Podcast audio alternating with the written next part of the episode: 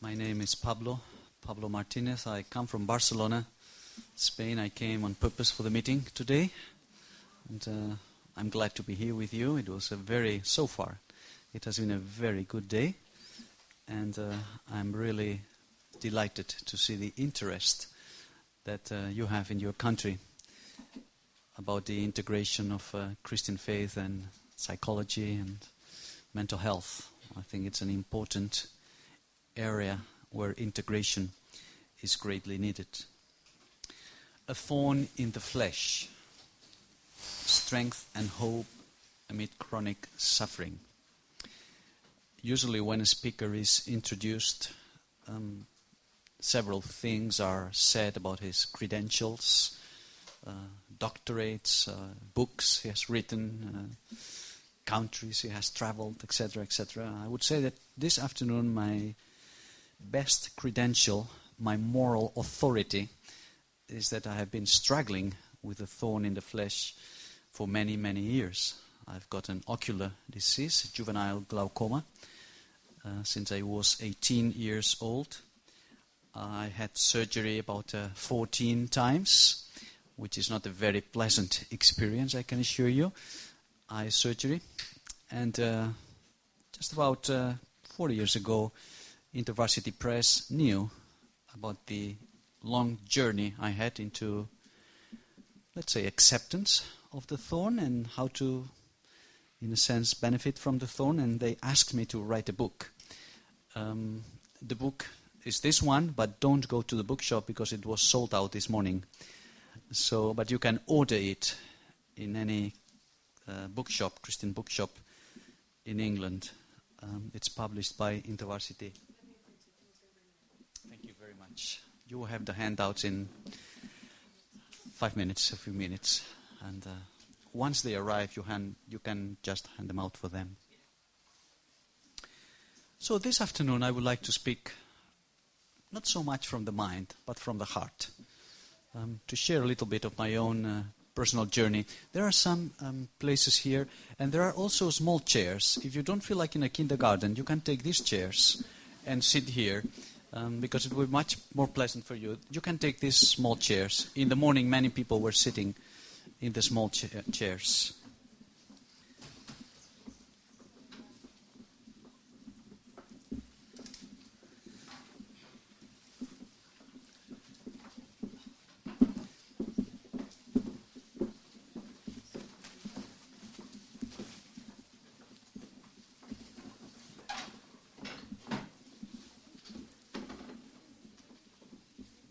Seems that the thorn is becoming quite popular. I hope you are masochists.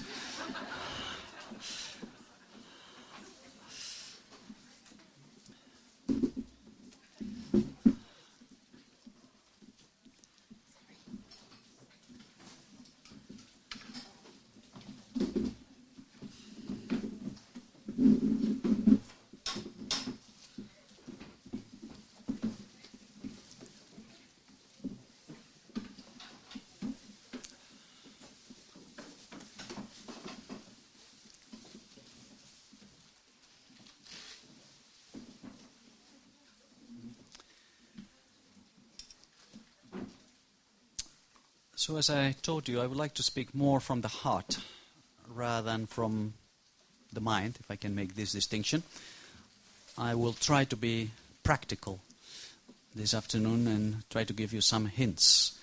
Uh, based not so much on my own subjective experience, which after all is a personal experience, but more on the text in 2 Corinthians chapter 12, where Paul speaks about his own thorn in the flesh. So let's start with the first question, our first point this afternoon. What is a thorn? What is a thorn? We'll be talking about chronic suffering, not so much uh, short term acute suffering, but basically long term suffering. I would like to suggest that a thorn has five distinctive features which at the same time are the effects or the results, what a thorn causes in our mind, in our spirit, in our life. First of all, it is a painful experience. A thorn produces pain. This pain is certainly sometimes physical, a physical pain. But even more important than the physical pain is the emotional or the moral pain that some thorn experiences bring forth in themselves. The person usually feels broken inside, broken by the pain. You are familiar with the sentence, I cannot stand with it anymore. I cannot endure it anymore. I want it to stop, to finish. It is painful, either physically or morally. The second effect, the second feature of a thorn is that it is a limiting experience. It causes, it imposes limitations related to your previous life. So if the pain makes you feel broken, the limitations make you feel helpless. You feel helpless. Many times the thorn reduces our autonomy, our independence, our own personal freedom. Those of you who have gone through a thorn, either personally with some relatives or loved ones, you will know that chronic sickness or disabilities, cancer, for example, which can be considered a thorn, as we'll see in a minute, they impose limitations. There are some things I could do which now I'm not able to do anymore. Some losses.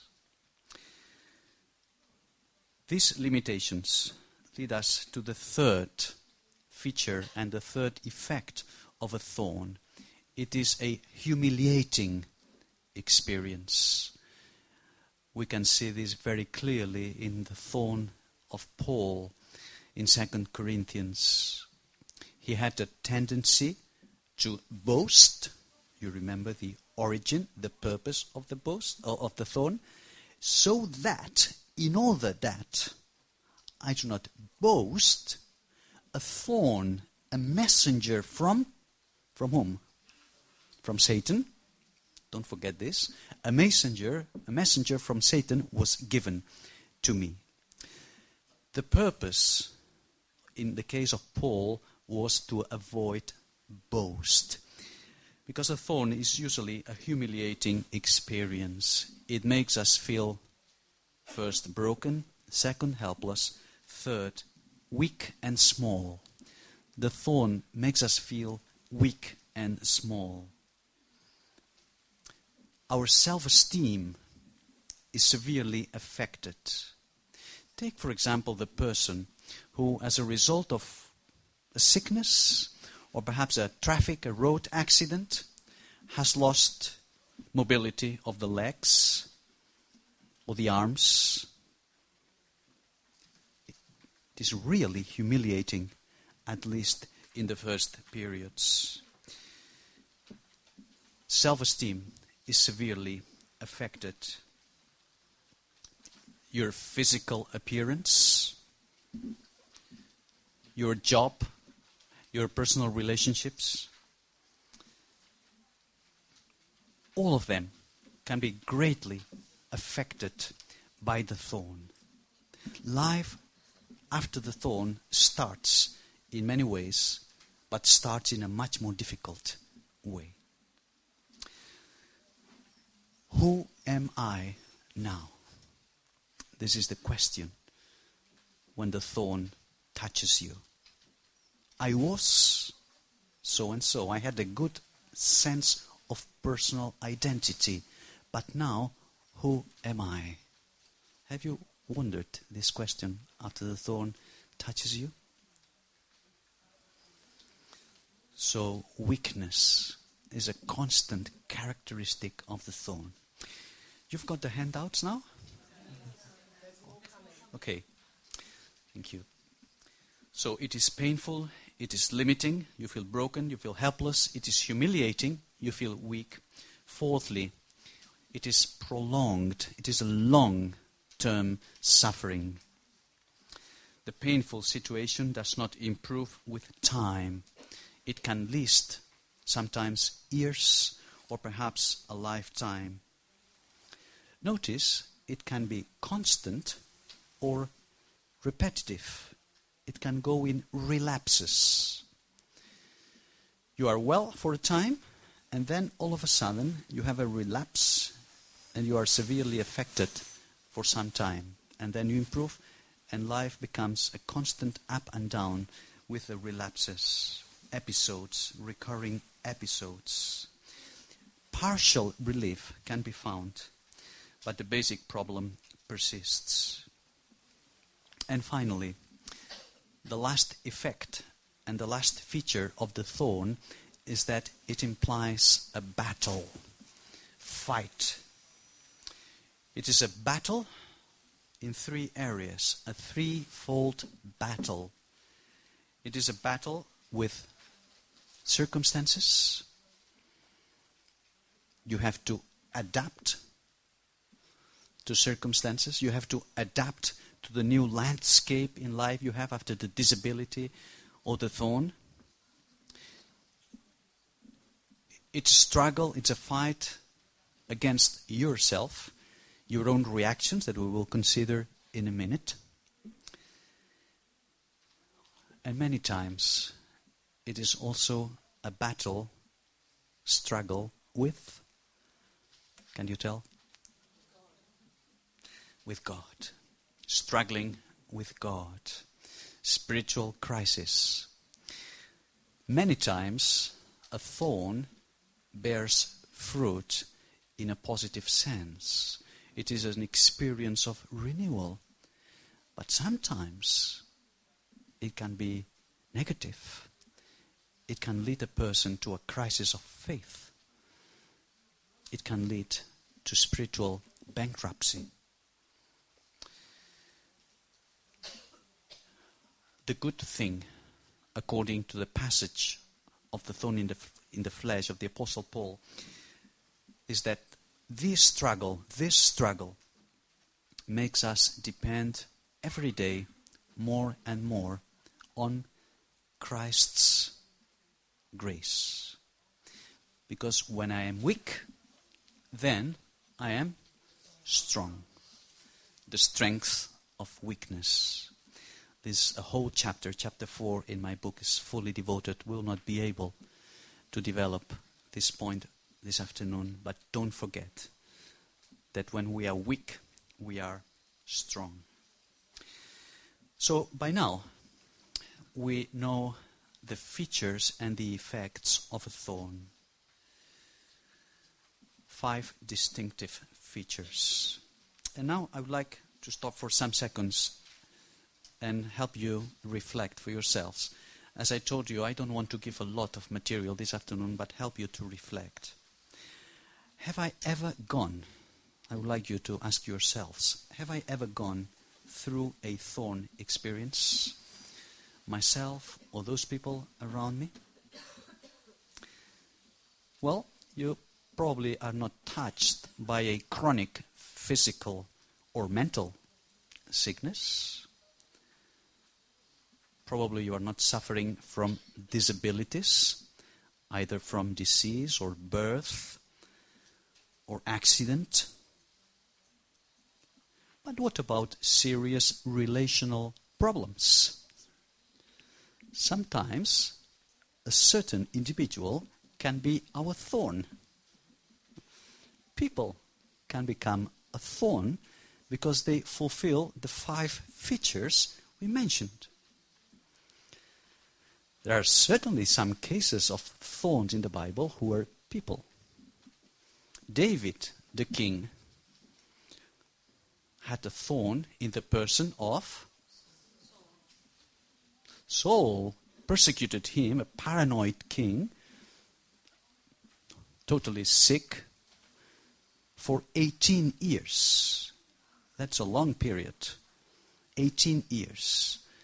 And we read some of David's experiences in the Psalms how he suffered, how it was a painful experience, how he felt helpless, how he felt broken, how his self esteem was affected. You see all the points we mentioned? The Apostle Paul had two particular individuals, two men, who had caused him a lot of trouble. You remember their names? Hymenaeus and Philetus. I don't know the English word for this, but they are mentioned in one of Paul's letters. So sometimes the thorn can be a person. Have you ever thought about Moses' thorn? What was Moses' thorn? Why did Moses get a depression caused by exhaustion? Was totally burnout, a burnout depression. What was the cause for his thorn? A grumbling, complaining, ever complaining. The specialty of the people of Israel was murmuring. That was the specialty of the people of Israel, complaining about everything. And that eroded the resistance, the emotional and spiritual resistance of Moses, and he finally broke down in number, uh, the book of Numbers, chapter 14, when we see the burnout depression he went through. So, let's go to our second point. We've seen now what is a thorn. Second, when the thorn touches us, it produces some initial reactions. We call this the natural reactions, the natural answers to the blow. When you are hit, it has some effects on your skin. So let's consider these effects. Basically, there are four consequences when the thorn touches us. We will mention them in a minute, but before I mention them, let me tell beforehand that these reactions are normal, necessary, and even positive. Normal, necessary, and even positive for a certain period of time. Let's say the first months first weeks, depending very much on the kind of thorn. Some acute, brutal thorns are, uh, in this sense, taking more time to adapt. Let's give some time for the handouts to be distributed. Who is missing handouts? A lot of them still. So let's let's pause for a moment.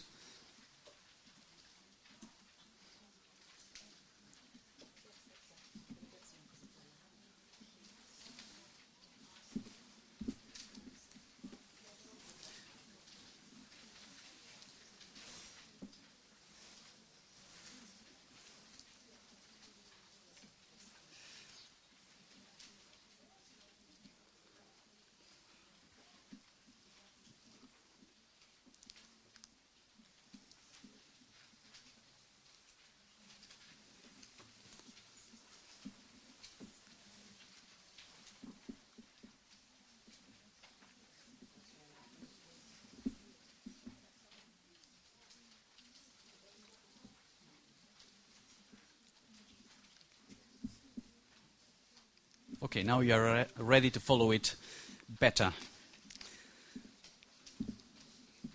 So the thorn touches us, and it produces four effects that we'll consider in a minute. And we said that these effects are natural, normal, and even positive. They are a reaction that help us get adapted, an adaptive, a defensive reaction. They help us to fight better. It's a transition. And I want to emphasize the idea of a transition. There is, they are a transition from the blow to the goal of our journey, which is acceptance.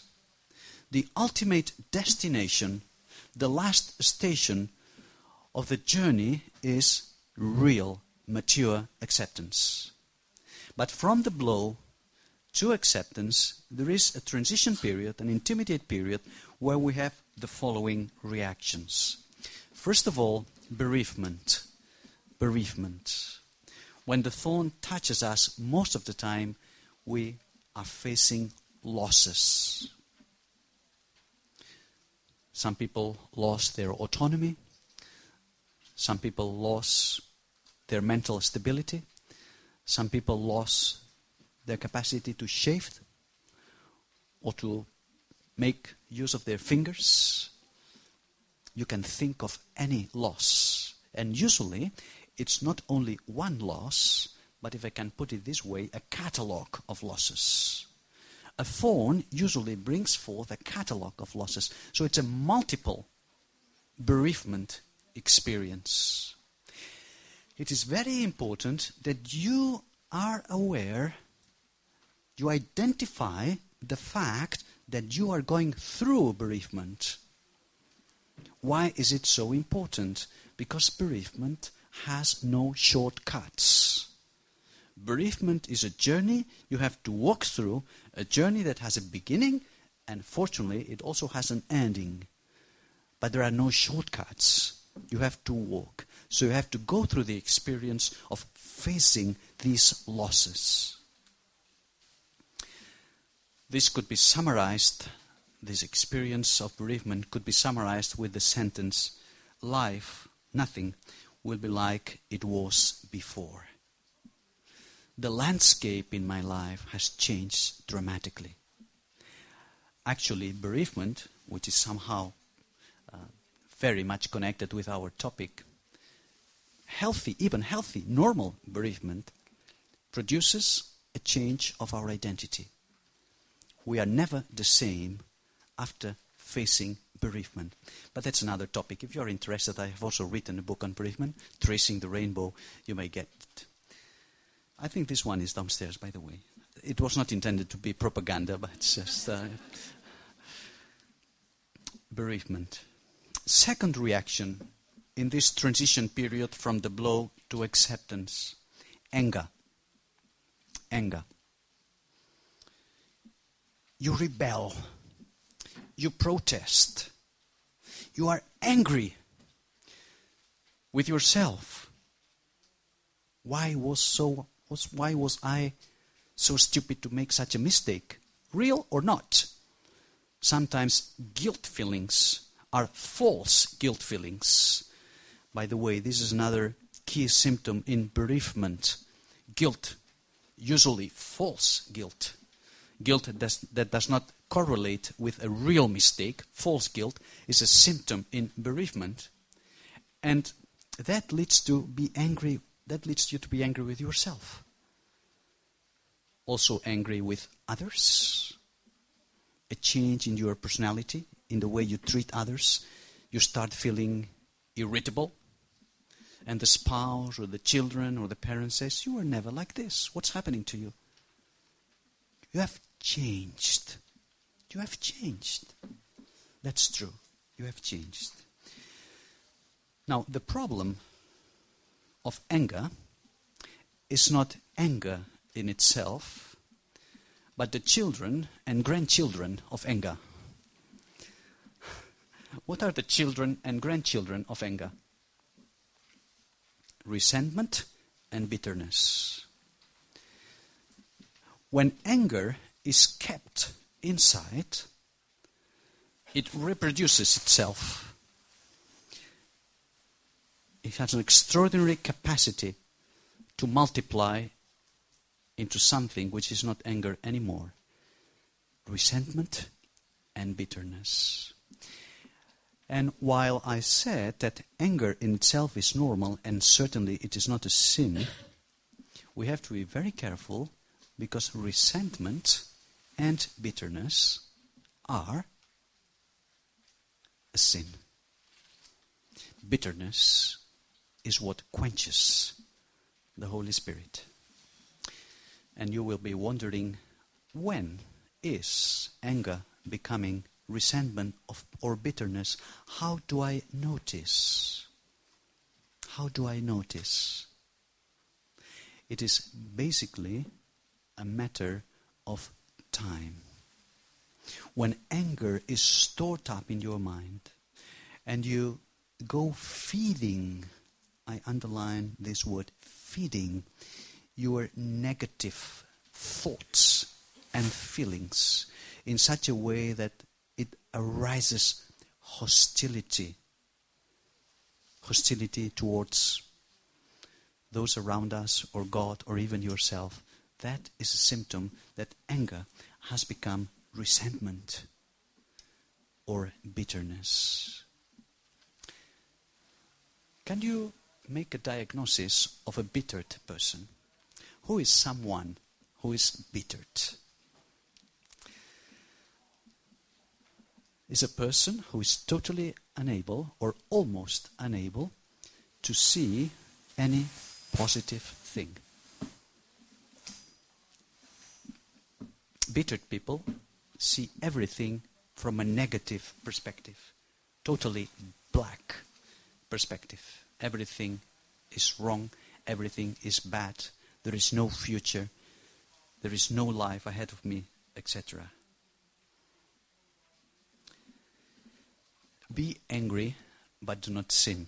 Who said this? Paul. When does anger become a sin?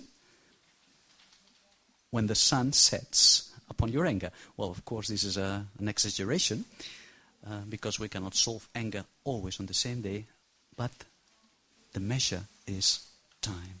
Because time is what makes your anger to be stored up. So you have to work with anger. Thirdly, anxiety. Anxiety is an over concern about your future.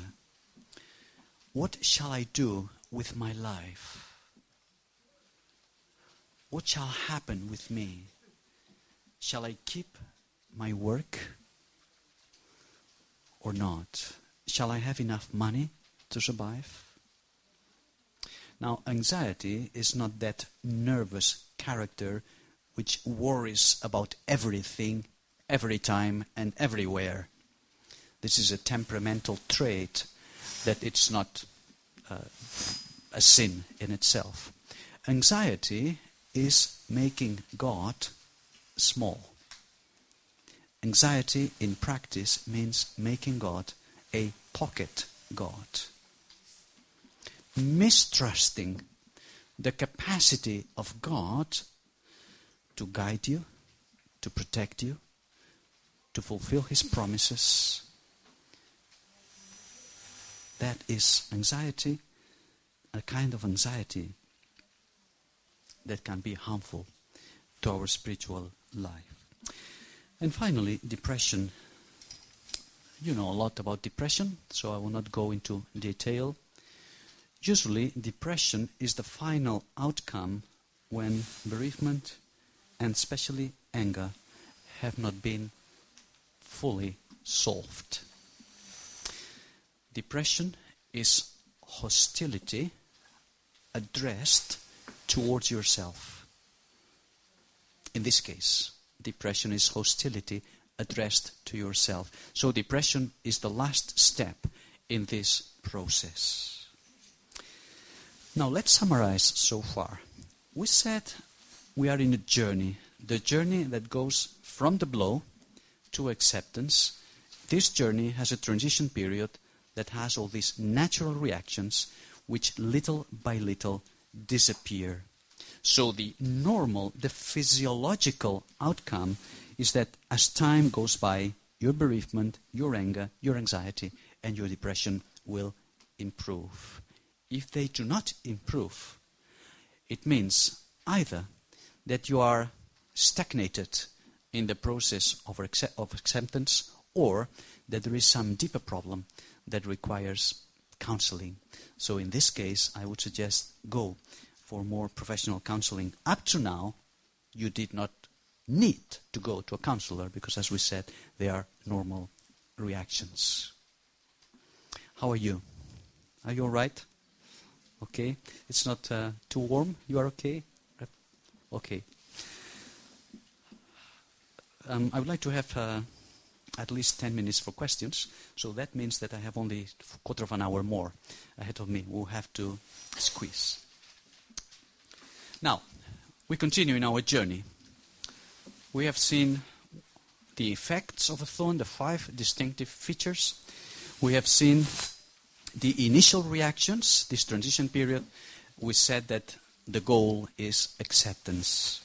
Acceptance. Acceptance, the key weapon for defeating the enemy.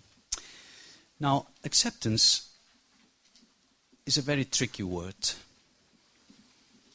This is why I want to start saying, explaining what acceptance is not. You will find it in your handouts.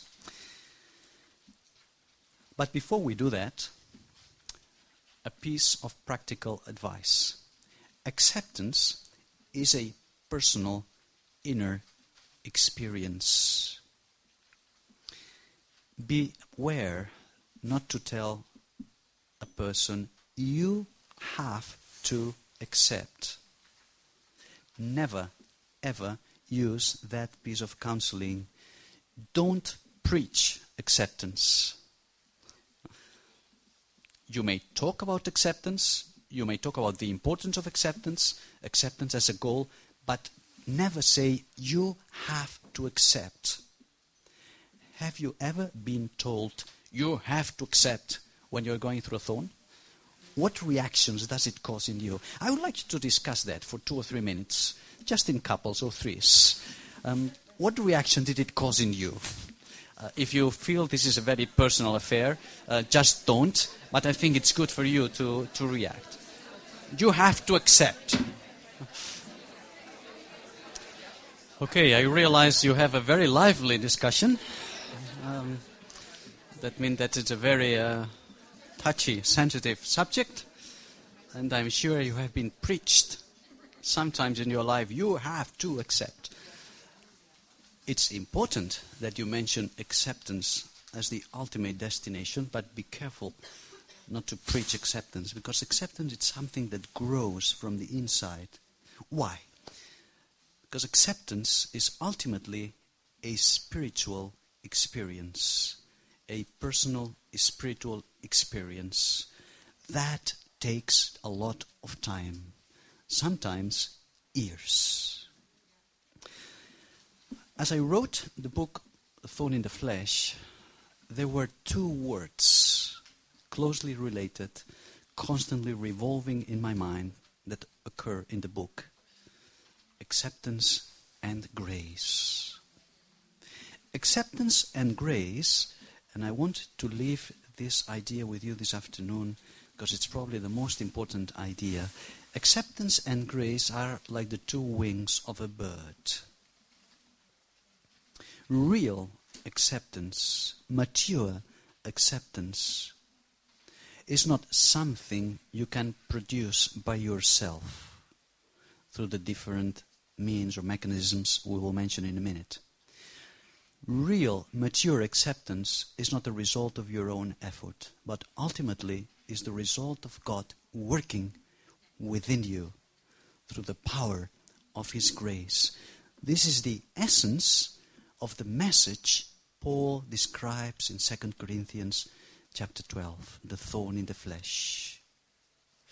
The Lord has told me my grace is sufficient to you.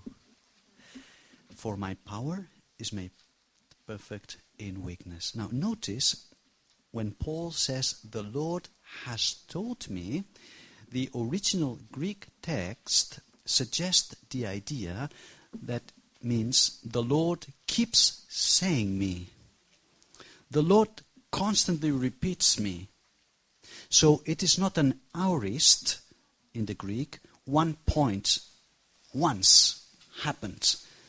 A unique, one personal experience, and that was all, that was enough. But it's something that needs constant renewal, to depend constantly on God's grace to accept my thorn situation. The Lord keeps telling me, My grace is sufficient to you. So, acceptance has these two wings like a bird. Sorry, uh, yes, grace and acceptance are always together. What are the natural resources of acceptance? Well, you will be wondering is it legitimate to ask for healing?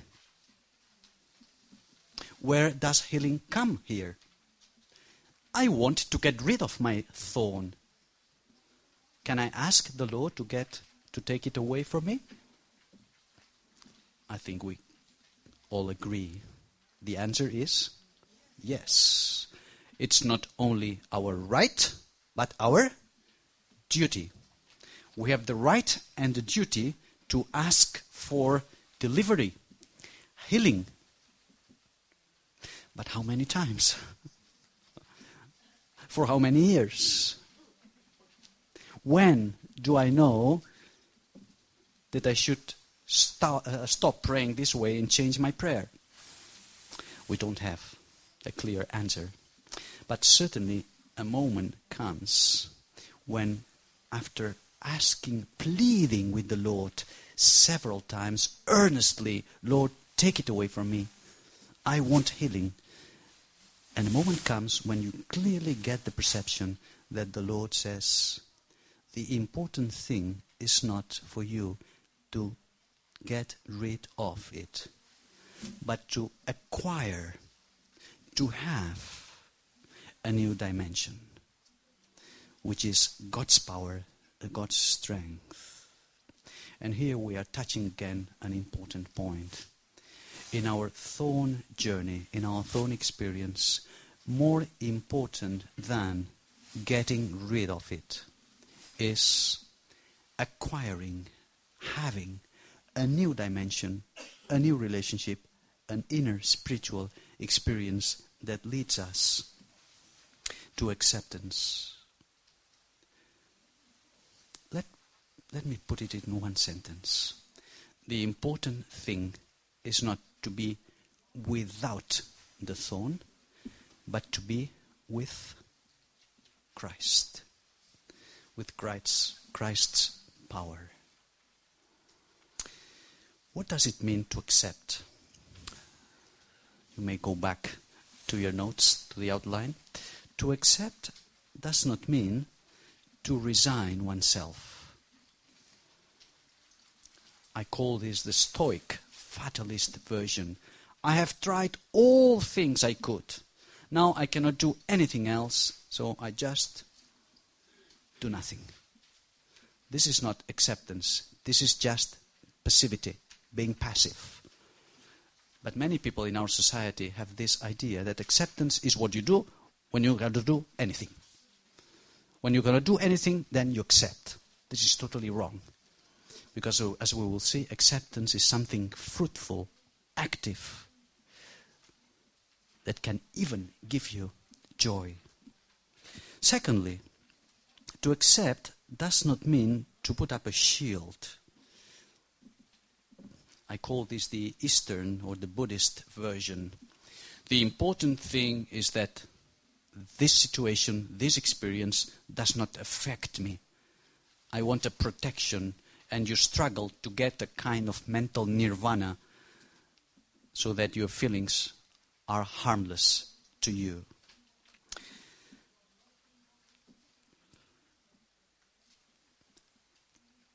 To accept, thirdly, does not imply agreement with the thought. Again, a rubbish piece of counseling. Have you ever been told you have to become a friend with your thorn? Have you been told something like this? This is not helpful at all, and it is not biblical. We don't have a God who wants masochistic children. God does not ask us to become friends with our thorns. Why? Because thorn is, a, is suffering. And God does not want suffering, does not like suffering.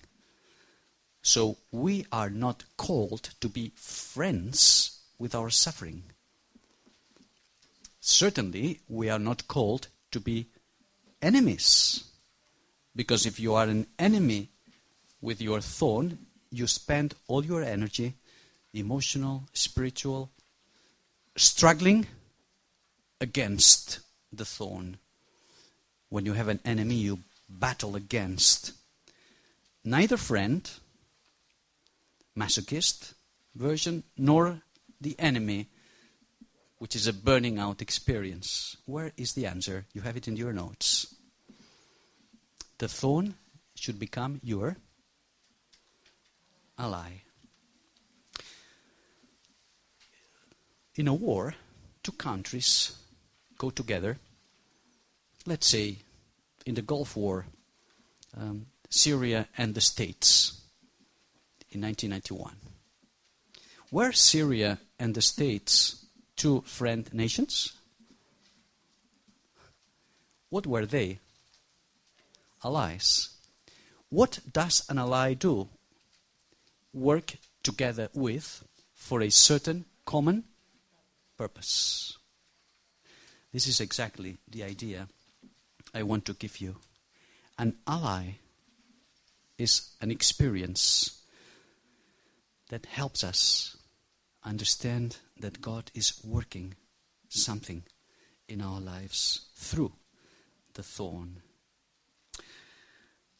I would like to give you a definition of a thorn. Sorry, of acceptance. Acceptance means to reach the serene conviction that God can use my life not only in spite of my thorn, but through it. Isn't it true that there is a big difference when you say, God will use me in spite of? If you say in spite of, where are you putting the emphasis? On the negative. The thorn is still a barrier, a limitation, a hindrance, an obstacle to be removed. But if you say, God will use me through my thorn, where are you putting the emphasis? In the ally. My thorn can be a fruitful experience my brothers and sisters, I don't want to sound triumphalistic. That takes time. And we need to depend on grace. A grace that empowers, a grace that transforms. This is my last point. A grace that gives us maturity, but that takes time. Let's, for a minute, remember the example of Joseph in the Old Testament. You, tells to his brothers, intended to harm me. Joseph had a thorn in his brothers. They made his life impossible. They, they led him into the most negative experience he could ever have in life separation from his father when he had lost his mother at the age of seven. And yet he says, You intended to harm me, but God, do you remember the rest of the verse? Meant, transformed, changed it for good because there were certain purposes. My brothers and sisters, there are two levels of reality in our lives. There is a lower level, the level of reality, the things, the circumstances that happen to us every day. Circumstances, many times, on which we don't have control. But there is an upper level where God is making sense of these circumstances, guiding, leading, controlling, delivering. All these things Joseph experienced. I remember once the uh, statement of uh, the Argentinian writer Borges, who referred to Kafka, another writer, German Czech writer, and said, The great ability of Kafka was his extraordinary capacity to transform tragedies into fables. Do you know what a fable is? Story that has a sense, a purpose. When I read this statement by Borges, you can imagine what I thought. If Kafka was able to transform tragedies into fables, my God is a magnified Kafka. I have a great Kafka who is able to write stories with purpose, although this may take time. Before I give a short time for questions, I just want to mention the ingredients of genuine acceptance. All these points are widely developed in the book if you have a chance to have a look on it. Acceptance is a process of inner transformation that develops on three levels of a person. We need to learn the thorn differently. And the Bible refers to this as contentments. Contentments, according to Philippians 4, verses 11 to 13, contentment means not being trapped by circumstances, not being bound by circumstances, having a certain autonomy in such a way that your, your life does not become a roller coaster according to circumstances. Learn to see things differently. Let's take an illustration because I realize you are very uh, alive and you are following me, so I'm just uh, abusing your patience for a moment. You get lost in a forest. You are alone. What will you do? The best thing to do is try to find a higher place. A higher place. Because if you get to a higher place, you will have a different view, and that helps you greatly find the way out. The way out. This is exactly the idea of contentment trying to see things from a different perspective. Learning to think differently, it's a result of the previous one.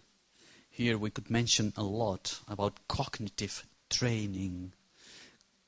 You know that cognitive training has a strong biblical foundation. Taking captive, making captive every thought to obedience to Christ. Do you remember that verse?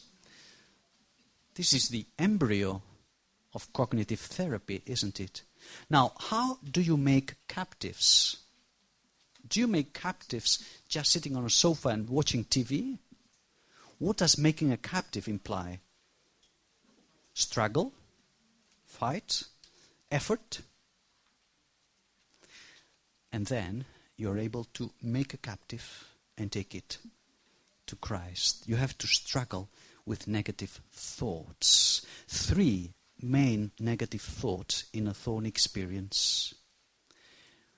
It's my fault, a personal interpretation of it.